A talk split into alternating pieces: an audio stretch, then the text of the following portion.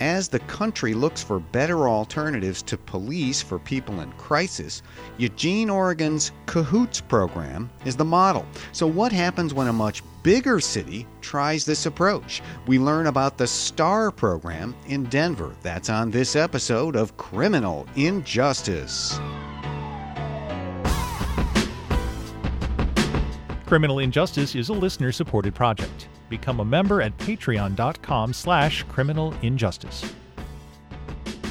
Welcome to Criminal Injustice. I'm David Harris, your justice nerd and geek extraordinaire, always out there looking for news of the criminal justice system for you, and still feeling lucky as heck to have that lovely day job as professor of law at the University of Pittsburgh School of Law. Welcome back again to our new 10th season. We're grateful for your support and always want to hear from you. Go to our website, criminalinjusticepodcast.com, and send me your questions. That's right, if you can't believe what you're hearing about the system or you just want an explanation for something, you can ask Dave. Go ahead and do it. We're beginning this new season with the issue of alternatives to police responses when people are in a crisis situation in a public space. This was a big point of public discussion in the year that followed the murder of George Floyd. How often, really, do we want and need police responses to calls and issues that aren't really criminal law or justice problems. Among the many issues targeted for non police response, people in crisis because of breakdowns in mental health or homelessness or drug addiction. And it seemed like all at once the word on everyone's lips was cahoots. That's right, cahoots. It stands for Crisis Assistance Helping Out on the Streets, a program in Eugene, Oregon, with a 30 year plus history doing exactly this kind of work. Now, in episode 142, we brought you a conversation with journalist Rowan Moore Gerety, who wrote a real thorough, in depth examination of Cahoots for The Atlantic.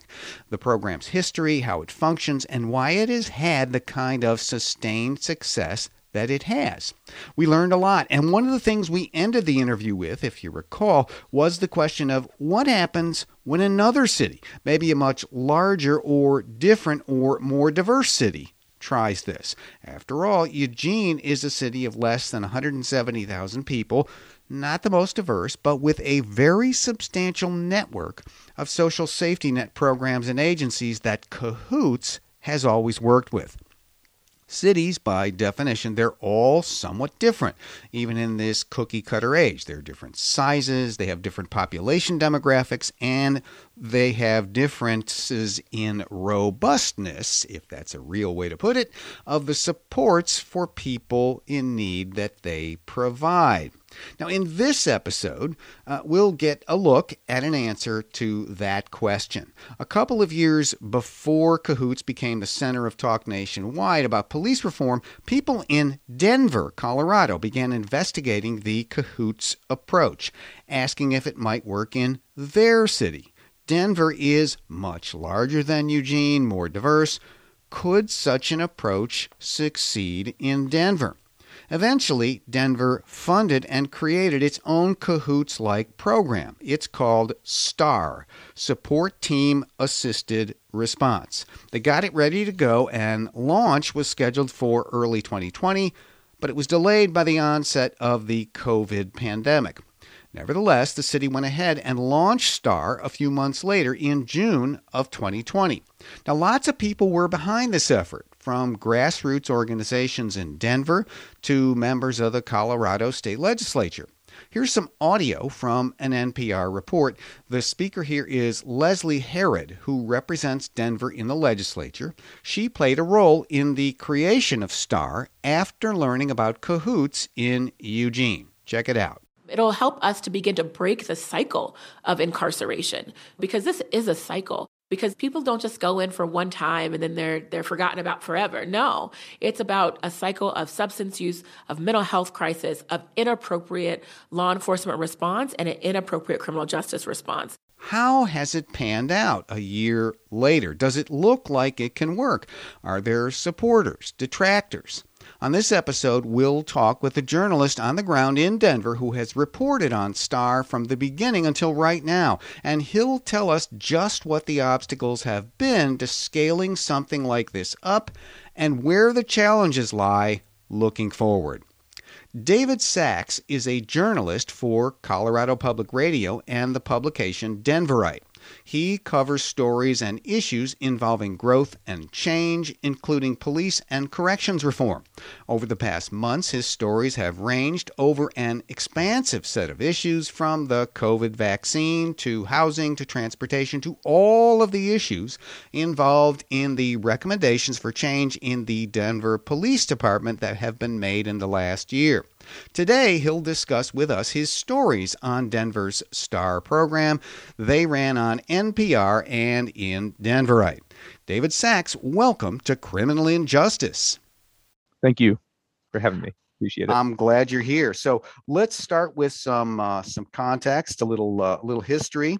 As I said in the introduction today, uh, the model for STAR in Denver, the model for any of these programs, pretty much anywhere, is Cahoots in Eugene, Oregon. So, how did Denver get started down this road? Was it a precipitating incident? Was it uh, agitation or work by activist groups? How did it all come together? If you could give us a brief summary. Sure. I mean, I think it was it was all of the above, right? As so many of these things are. It's never as simple or black and white as it seems to be uh, once the public starts knowing about it. But I think, you know, in my reporting, one of the things that um, that I learned that was pretty interesting was this started way before anyone was talking about this stuff. Um, you know, decades ago, uh, precipitated by you know mistreatment of people of color, especially uh, by police in Denver and elsewhere, and also in the in the jail system here. Um, but officially, I guess uh, you know the government line is probably uh, Denver Police Chief Paul Pazen. Before he was a chief, he was a commander, and uh, Leslie Herod, who's a state representative, went to uh, check out that Cahoots program in Oregon, and sort of uh, they were they were totally inspired by it. Um, now, what what led up to that, I think, was was probably a lot of work by activists who were sort of they uh-huh. might say screaming into the void. um, and then when this does come out, a lot of them, you, you know, we, we can cover it later, but you, you know, it did start with activists. It started with with incidents, um, including, I, mean, one of the one of the leaders at the Denver Justice Project, which has been a big influencer here. Um, you know, he was he was stopped by police. He's a black man um, named Alexander Landau. He was stopped by police and um, and frisked and beat up um, for essentially, you know, driving uh, while black. So um, there, there are many incidents like that um, that, that sort of led to this. But uh, when the police chief uh, and, and Leslie Herod went to, to, to Cahoots, they came back, brought that idea to Denver, and sort of got the mayor to sign off and um, sort of created their own program within the police department, more or less, to begin with. So right, right, and we will return to that very, very important point of this being within the police department. So it's all well before the George Floyd murder and the conversation pretty much everywhere, including Pittsburgh, that followed that terrible uh, that terrible incident. Uh, and so Star launches coincidentally, really, uh, just days after George Floyd's death, right?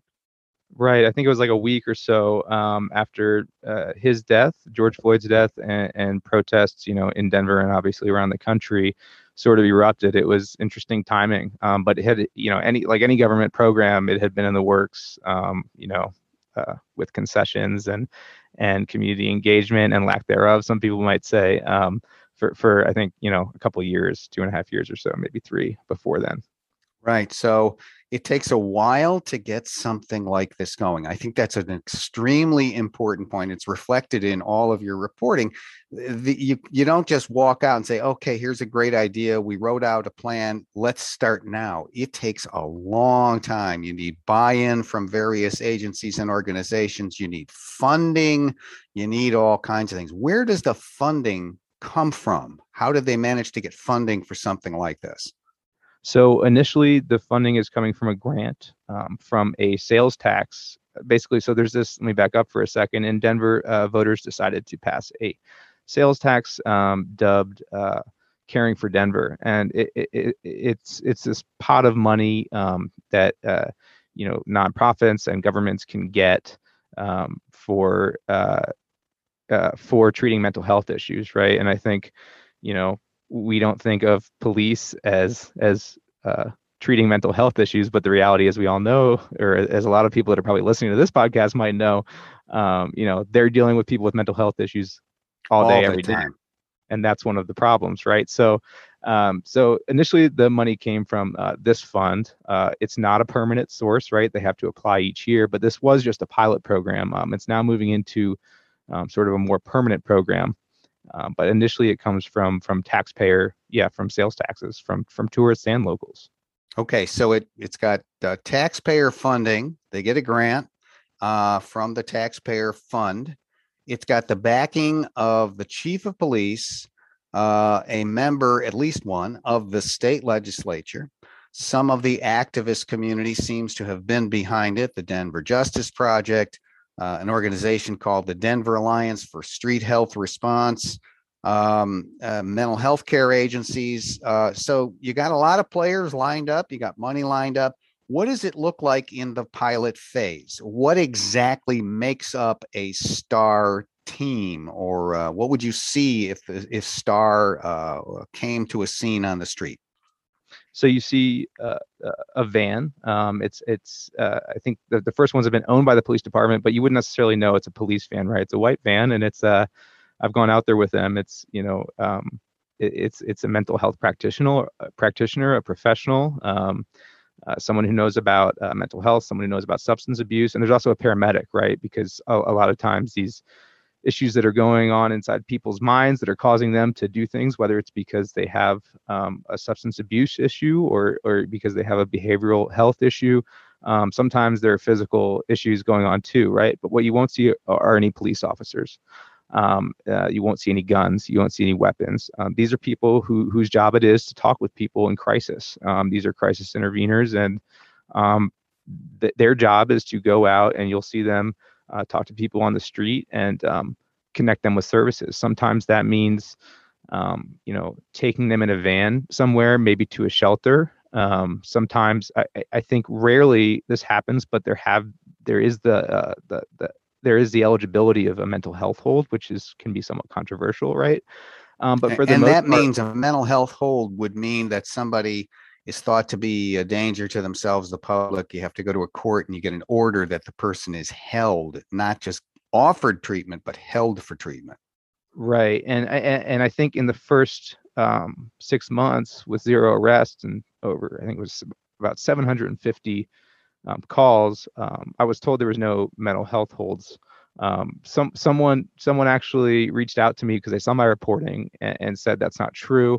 I wasn't able to verify one way or the other, um, unfortunately. So I don't know if you know that's probably not helpful, and maybe I need to be a better reporter. But um, that is one that is one small sort of um, issue that pe- people do have. Um, the point is, it's not police officers. Um, you know. Yes, that's the main thing. Mm-hmm. Yeah, talking with these people, and it's it, what's interesting is you know there are a few different ways for people to be dispatched. Right? There's a 911 yeah this right? is important. Yeah because that's what you, you've described really well what shows up on the street but how do they end up at the scene? You need some kind of a dispatch facility service uh, uh, communication center. How does all that work? So there's uh you know they're they're dispatched into the 911 center. If someone calls 911 um, there's sort of a decision tree that uh, operators deal with and they they say hey um the, the, the 911 operator might, might say okay this person is not in danger to themselves. They aren't physically endangering anyone else. Maybe they're just like yelling in the street right? Um, this looks like a call for star. And then they'll they'll send uh, they'll dispatch star. That's one way. Another way is uh, police officers walking the street can literally call star if they see something that they're like that's not really for us. We don't need a gun and a badge for this um, let's send the mental health and substance abuse workers and paramedics instead um, and then they can go on and you know do whatever police work they need to do. Um, and then uh, another way is like you know one example given to me was uh, by one of the mental health practitioners was there was a, a, person trespassing. Technically they were trespassing at 7-eleven it was broad daylight right? But mm-hmm.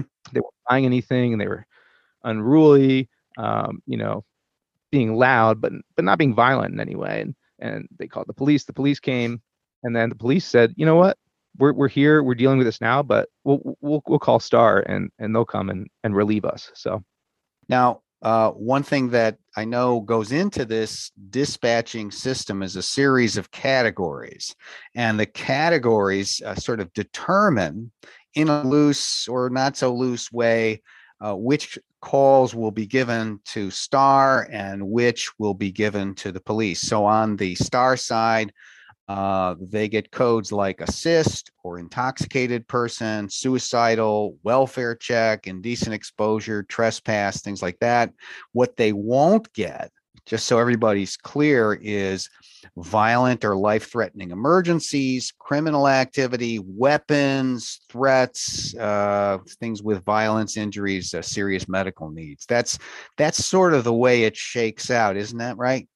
Yeah, and I think that's really important because I think when a lot of people talk about uh, the debate over the, the the the institution of policing, you know, they say, well, what do you want, like a therapist responding to to a violent murderer? And and I think the answer is obviously no. You don't want that. Um, if there's a crime in progress, you know, they want they want police. So um, that's a really important distinction.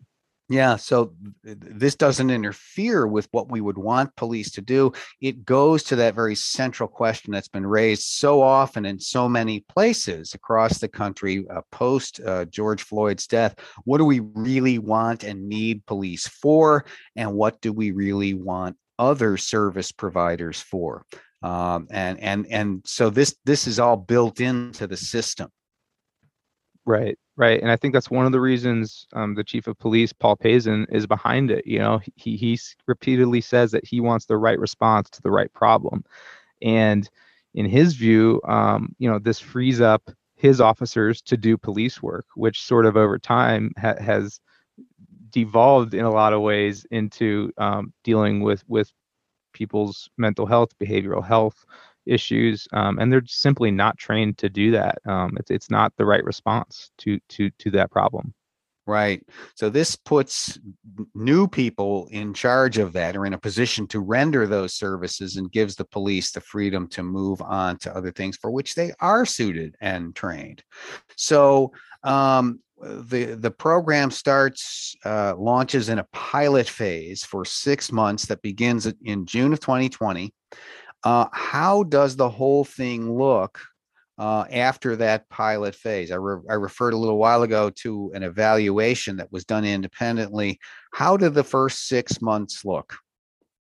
I mean, they look uh, pretty pretty gleaming. You know, on on first read, um, almost 750 cases, zero arrests, um, and and the implication is that there is that um, people aren't um, you know, sort of sent down this cyclical spiral into the criminal justice system, right? They might have been arrested for being drunk in public, but but instead they get the help that they need, um, whatever that might be. It might be um, they need they need some temporary shelter. They might need to go to a substance abuse center, um, harm reduction center, you know, um, things like that.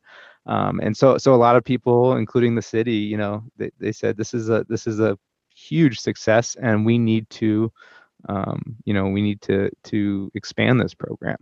Yeah, and that that brings up two really important points that I want to give you a chance to amplify. Number one, uh, we really should notice that this is a pilot project. It is uh, actually the six months uh, piloting. We're in one kind of well-defined geographic area, isn't that right? Yeah, it's um, pretty much downtown Denver, um, central, you know, central Denver. Um, obviously the the, the city's pretty sprawling actually um, and you know problems aren't just in downtown denver although they may seem concentrated there um, there are also more people noticing things there. So uh, it's it's everyone said everyone agrees that you know it, needs to expand geographically as well as um, you know uh, the number of people who work for the program. Right. So uh, the, it, it's a test. It's a pilot. That's what we want to do. And uh, again i think people get so eager sometimes they think they found a solution they think oh well we'll, we'll just stand this up but you, you really should take it slow at first and that it does appear to what be what happened here. The other point that i think is important is you mentioned a number of social service organizations that would sort of tie in that they could bring a person to a shelter they could bring a person to a detox center. One of the things that we learned about cahoots in our last episode was how how many uh, social service agencies Eugene, Oregon had for a city its size. I mean, that program doesn't exist by itself. It's sort of in a nest of these other programs, a web, and they they they bring people to the right places, refer them to the right places when those exist. Is the same thing true in Denver? Do they have a pretty robust social service network?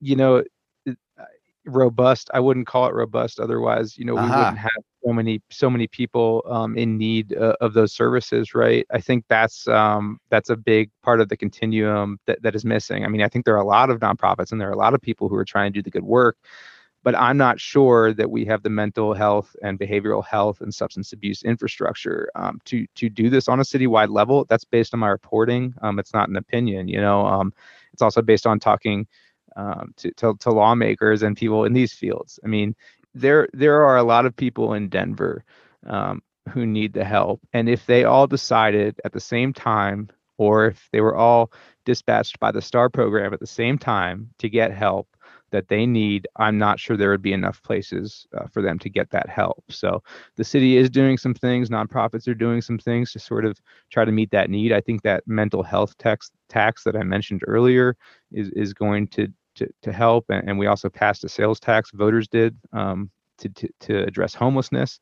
And those issues are obviously intertwined. So, um, so, so that is one thing that that's missing is, is a is a robust network, a robust safety net um, to to help all the people that uh, you know will eventually that already need help and might actually be sent to get help if and when the STAR program expands citywide. Let's take a quick break here. We're with David Sachs of Colorado Public Radio and Denverite, and we're talking about Denver's response to the national discussion on getting more appropriate services instead of police to the scene of personal crisis, their STAR program. Come back in just a minute, we'll have more.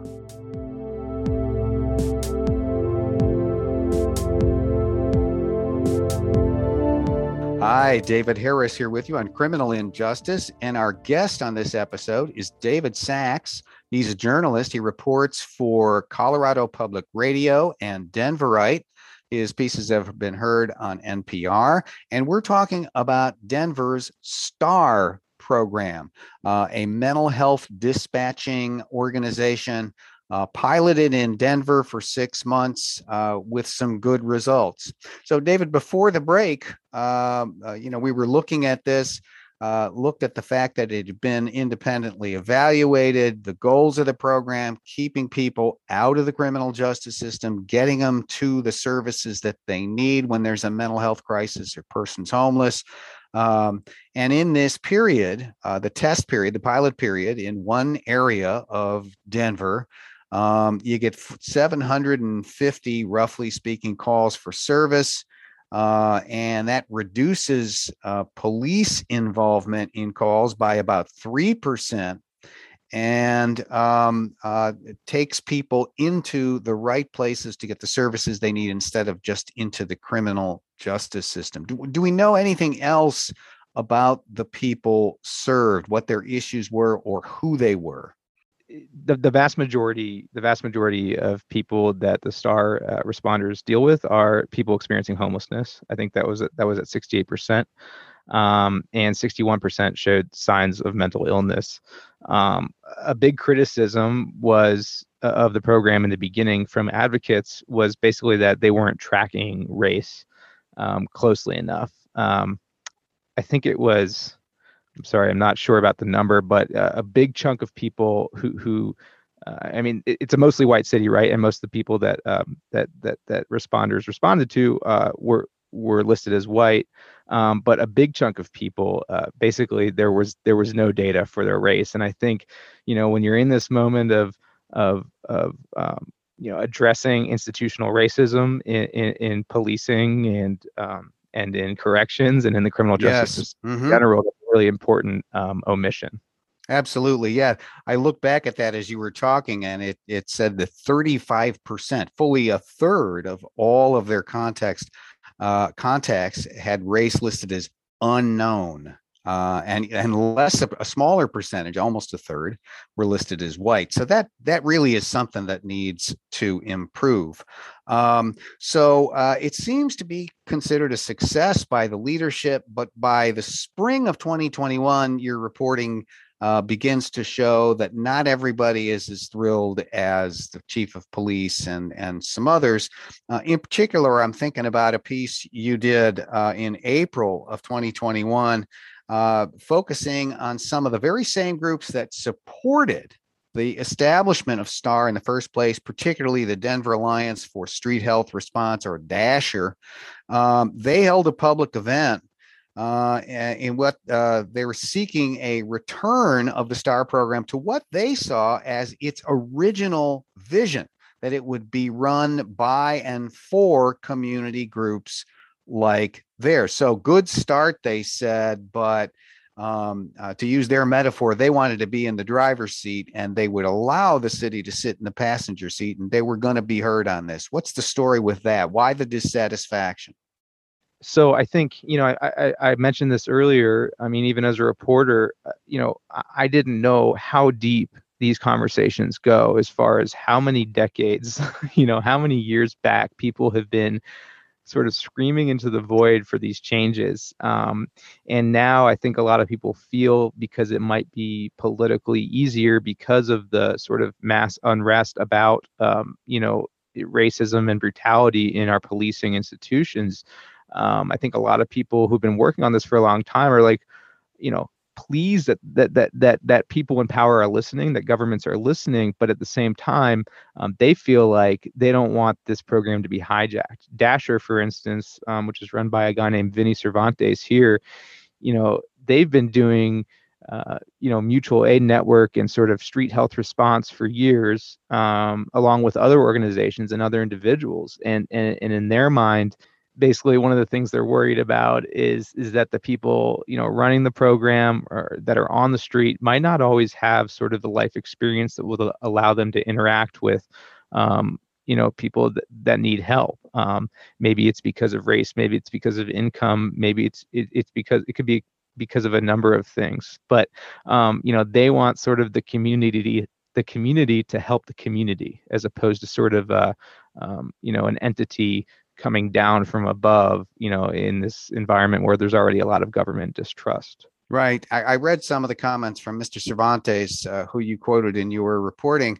Uh, he basically kind of says he wants less in the way of professionals and more in the way of community members with connections to the community who will have the right cultural understanding and so forth. And that's a comment you hear a lot when you talk to people who uh, are involved in violence interruption that what makes gives them credibility and what allows them to help people is because they're on the street and often of the street. They're not professionals coming in from above. Yeah, and I think he would actually say Vinny and others might, you know, say, well, they are professionals just in a different sense, right? Yeah, um, point well taken. Yeah. Mm-hmm. Um, and, and, this is again something like you know I learned I, that that was the biggest eye opener for me. I mean, obviously it makes sense to have people who are trained to handle these issues, deal with these issues instead of people with guns and badges who, who you know could potentially escalate things. But I just had no idea, and I, I identify as white. Um, I had no idea, you know, how far back these conversations are going. So that was pretty eye-opening to me, and I think you know a lot of people should understand these are not new conversations that are that are being had. That's a, very important point. So, what's been the reaction to those demands from the community uh, to the people running the program, whether it's the chief of police or others? So I mean, you know, it, it is being moved out of the police department. Um, it's now part of the uh, the city's public health department, uh, the uh-huh. Department of Public Health and Environment, which I think, you know, a lot of people think is a big deal. Um, you know, but but the police, uh, you know, are still, you know, they're involved, and I think, you know, a lot of activists aren't aren't interested in that. Um, you know the 911 center is is a separate entity um, you know because they deal with they it's part of public safety, but it's not necessarily just part of the police department. So so there might be a way to sort of move it out, you know, completely. I think that's what a lot of people are advocating for. Um, the the Department of Public Health is, you know, having conversations with these advocates. Um, there is sort of a, a, team of people who are um, who who are involved in uh, I guess guiding the process. But again, the, I would not say that the community is in the driver's seat necessarily.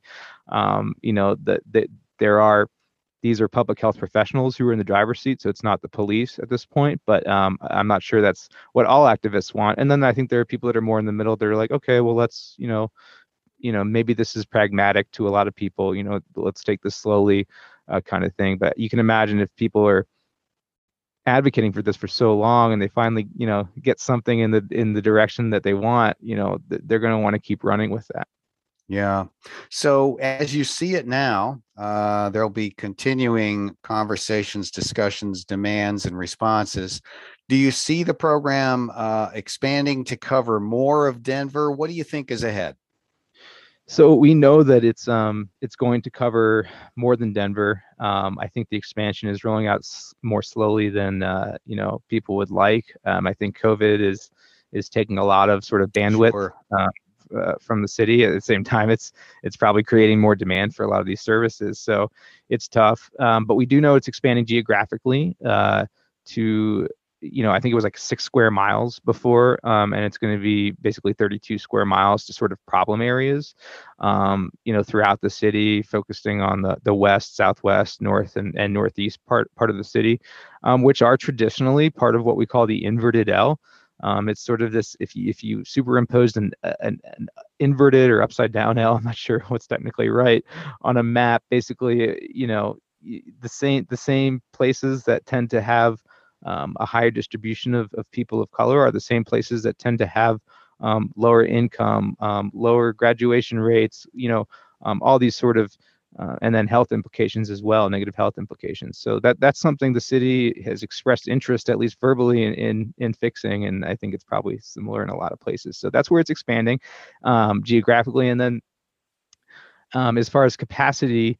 Um, you know, there's going to be more vans. There's going to be more um, professionals helping these people. Um, and and the, the big question for me as a reporter, because I've covered um, police and jail and corrections funding, um, you know, pretty extensively here in Denver.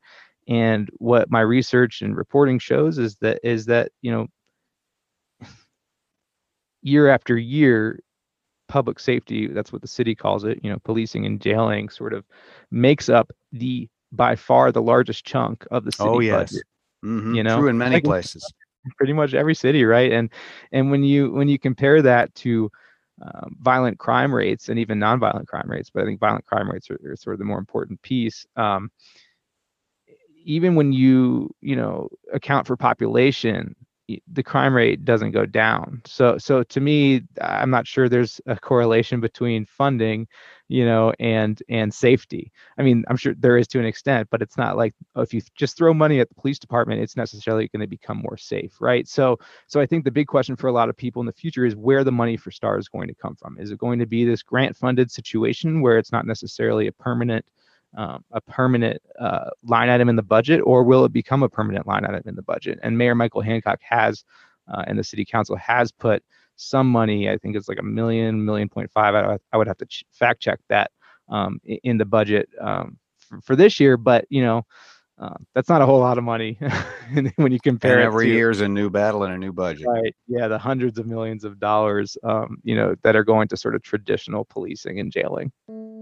That's David Sachs. He is a journalist for Colorado Public Radio and Denverite. His article on the STAR program in Denver from February of 2021 appeared in Denverite, along with a piece on National Public Radio. We have links to both of those pieces up on our website. Thanks a lot for being my guest. I appreciate it, David. Thanks for having me. This was a lot of fun.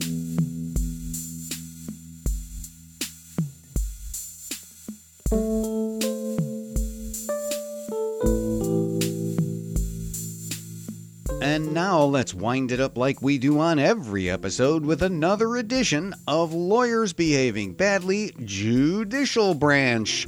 And the story of this episode's lawyer judge behaving badly from the Atlanta Journal Constitution and the ever reliable ABA Journal News Online concerns Judge David Cannon of Cherokee County, Georgia.